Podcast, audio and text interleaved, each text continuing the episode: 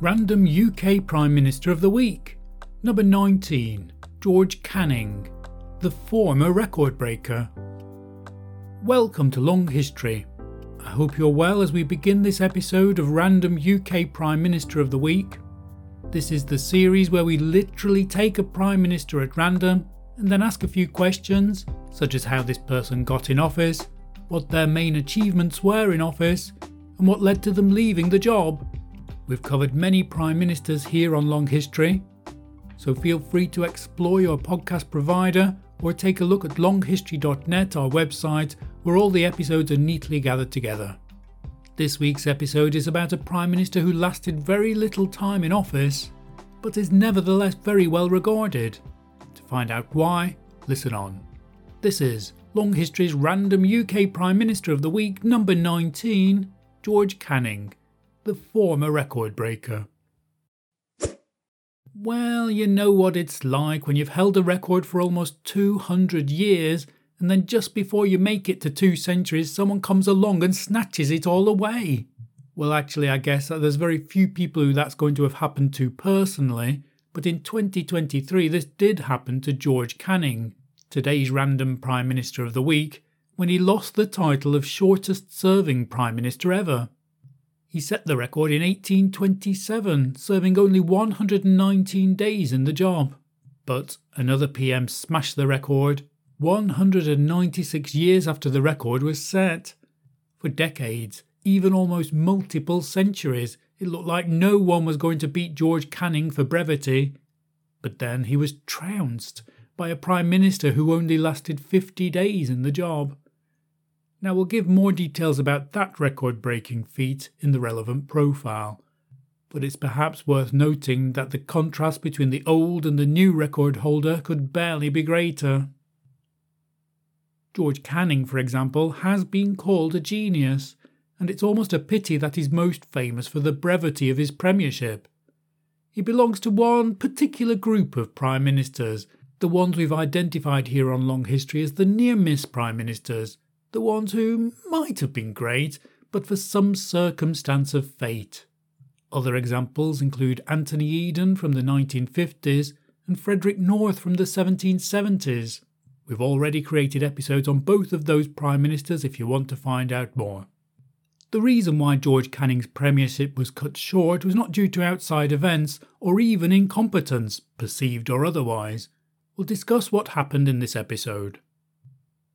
What was George Canning like? So, what was so good about George Canning that his short premiership was seen as a missed opportunity? Well, he was an extraordinary man in a number of ways. Firstly, his parents were Irish.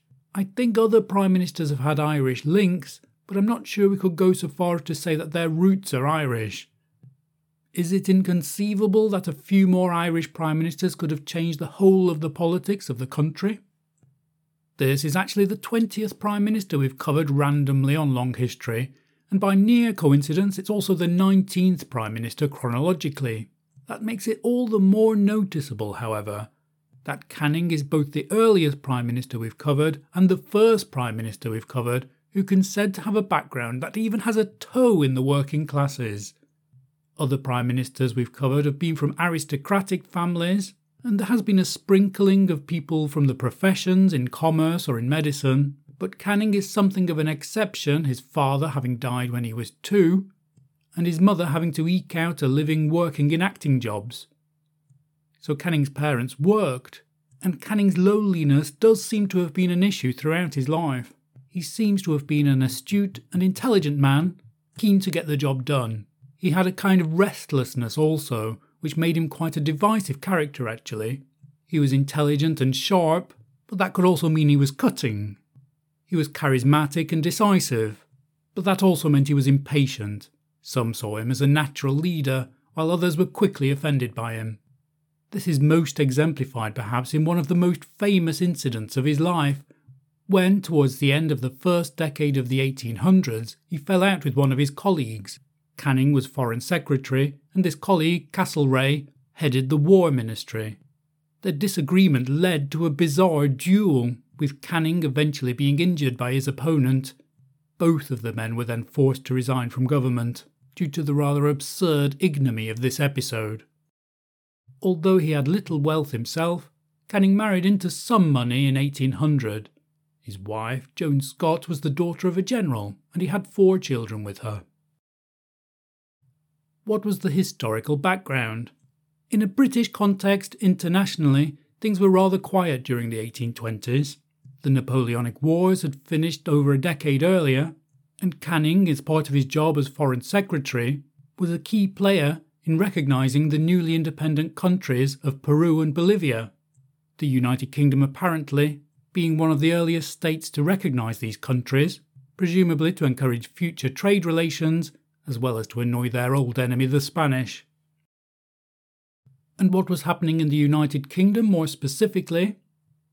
Robert Jenkinson, the Earl of Liverpool, had been Prime Minister since the end of those Napoleonic Wars. He held the office for some 15 years until 1827. And although there were few external wars, as we've said, there was plenty of internal unrest in the country. Jenkinson's predecessor, Spencer Perceval, had been assassinated, perhaps reflecting the tensions of those times. And these were the years when the effects of the French Revolution were still being felt. The establishment in the UK was on the defensive. People were asking for more rights, and the establishment wasn't exactly welcoming these calls for more representation with open arms. This was the era, for example, when the scandalous corn laws were put into place. These laws maintained the price of grain to the benefit of rich landowners and to the devastation of the poor, not least in Ireland. Jenkinson, Canning's predecessor, was also in office when the famous Peterloo massacre took place in 1819. This was when there was a public gathering in Manchester calling for reforms. In response, they were shot at by soldiers. So, although there'd been no revolution in the UK like the French Revolution, and even though the United States was establishing itself as a democracy with no need for a monarch, there had been no parallel change in the UK to reflect the growing wealth of the people and their subsequent calls for more representation in government. And after these rather strict policies in the 1810s, Jenkinson began to relax his policies in the 1820s, which helpfully coincided with a period of some calm and increased wealth in the country. What was happening in the US at the time? Well, we're only covering four months in 1827 here. So, John Quincy Adams was the president during all of these four months, and Missouri and Maine were both admitted to the US at the beginning of the 1820s. Who could vote? So, in each episode of Random UK Prime Minister of the Week, we like to take a look at who could vote during the term of this Prime Minister. And the news is the same for every Prime Minister from before 1832. This was the year of the Great Reform Act, which would give the vote to people other than just the aristocrats and the landed gentry for the first time. We've already explained the tension in the country, with people wanting more representation, but we're still five years yet from that Great Reform Act, and so it was still the aristocrats and landed gentry who were making the key decisions for the country. What was George Canning's background? We've already alluded to it in a little detail. George Canning's beginning almost seems to be Dickensian, although Charles Dickens' first novel wouldn't come out till 10 years after Canning was in office, nevertheless, we had this child who lost his father at the age of two, whose mother was scratching for a living, and then, lo and behold, a benefactor appears in the guise of a wealthy uncle. Apparently, Canning's intelligence stood out from childhood, and as such he was taken in by this wealthy uncle and brought up alongside his cousins. After that Dickensian resolution, Canning takes more of a well worn path towards being Prime Minister. He was educated at Eton College and Oxford, the educational route of many Prime Ministers, and although he stood out as something of an outsider in these establishments, if you're going to be an outsider, why not be an outsider in the most establishment places of all? These were the years when one of the UK's most famous early Prime Ministers was in charge, William Pitt the Younger and he helped Canning to gain his first seat as Member of Parliament in 1792. There were two political groupings at the time, the Whigs and the Tories. Official political parties in quite the same way didn't exist in those years, but there were kind of groupings within Parliament. And my understanding is that the Tories were the old money and the aristocracy, while the Whigs were often more the new money and the industrialists. However, it seems that the Whigs were somewhat derailed during these years.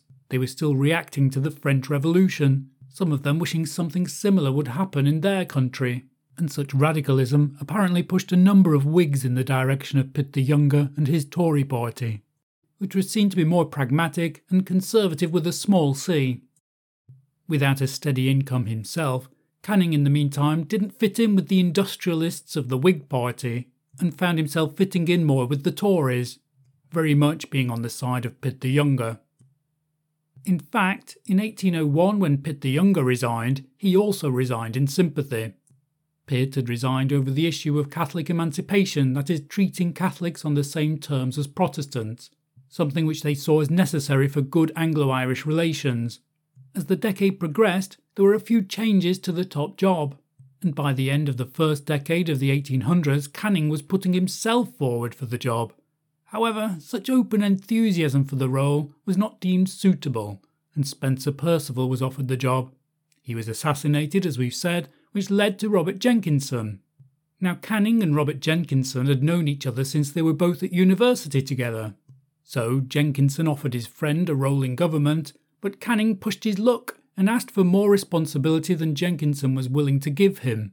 In this way, once again, he exposed his own ambition for power. However, he did have a number of jobs over the following years, including ambassador to Portugal in 1814. It was in 1822, however, when he returned to his most significant role of Foreign Secretary. He actually replaced his former dueling foe, Castlereagh, who killed himself while serving in the job so Canning was in one of the top jobs in government again, this time keenly showing support for the countries that were declaring themselves independent in Latin America. How did George Canning become Prime Minister? When his predecessor, Robert Jenkinson, the Earl of Liverpool, resigned after a stroke after 15 years in the job, not for the first time the country was in a situation where it needed a new Prime Minister after one long serving man finally left the role.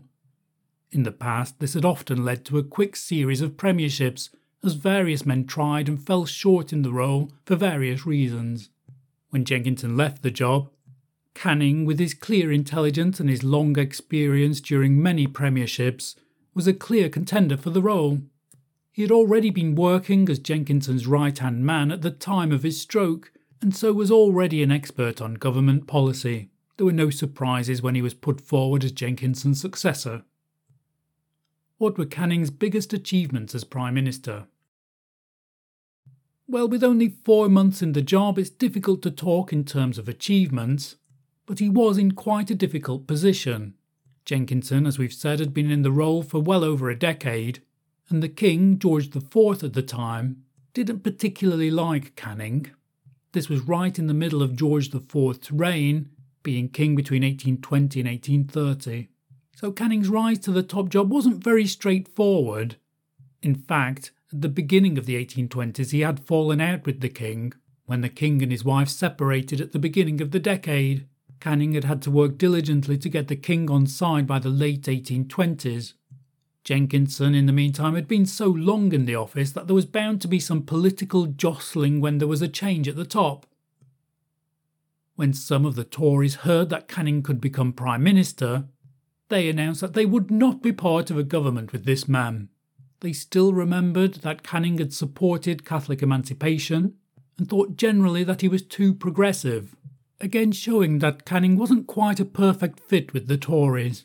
However, Canning had the perspicacity to go to the other side of Parliament and get members of the opposition Whig grouping to support him in order to form his government.